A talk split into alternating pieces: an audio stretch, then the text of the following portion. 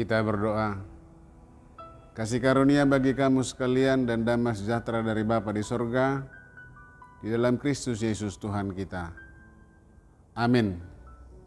Pemirsa Saroha, firman Tuhan yang menyapa kita di pagi hari ini dari kitab Amsal pasal 23 ayat 17. Demikian firman Tuhan. Janganlah hatimu iri kepada orang-orang yang berdosa, tetapi takutlah akan Tuhan senantiasa.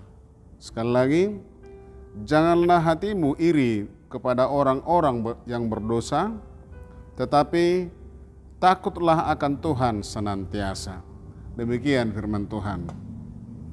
Iri hati adalah salah satu sifat manusia yang sangat destruktif yang sangat uh, membahayakan, yang sangat tidak membangun persekutuan sama sekali. Bahkan iri hati bisa membahayakan karena iri hati bisa membuat orang-orang saling bermusuhan, bahkan sampai melakukan tindakan-tindakan kekerasan. Misalnya sampai ada orang uh, saling membunuh atau atau saling melukai satu dengan yang lain. Pemirsa Saroha, lalu dalam nas ini mengapa disebutkan mengapa harus iri kepada orang berdosa? Karena memang orang berdosa eh, keirian orang-orang yang tidak berdosa atau orang-orang baik barangkali hanya mungkin karena orang berdosa ini bebas melenggak-lenggok, bebas dari hukuman Allah tidak ada eh, sanksi-sanksi uh, yang nyata yang dilihat orang-orang baik itu dari Allah.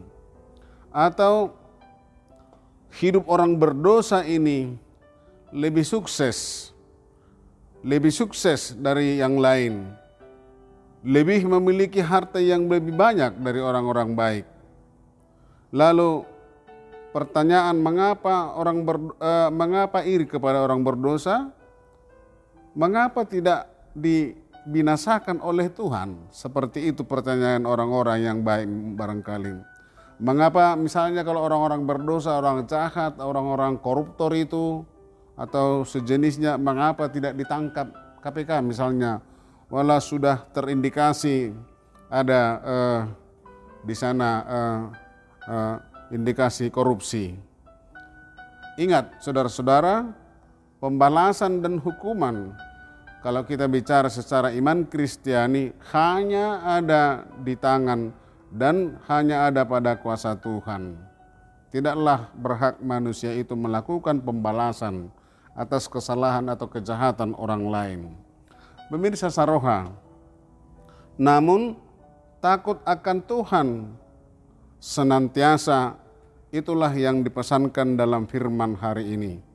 Bila mana ada kamu lihat dan kenal orang yang berdosa, katakanlah orang yang jahat, hidupnya lebih sukses, hidupnya lebih makmur, uh, hartanya lebih banyak, dengan menghalalkan segala cara dia memiliki harta jabatan dan pangkat.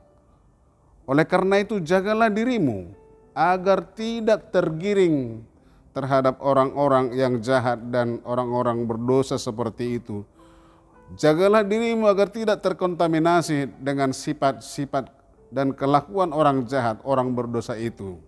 Oleh karena itu, takutlah akan Tuhan senantiasa dalam hidup sehari-hari. Amin.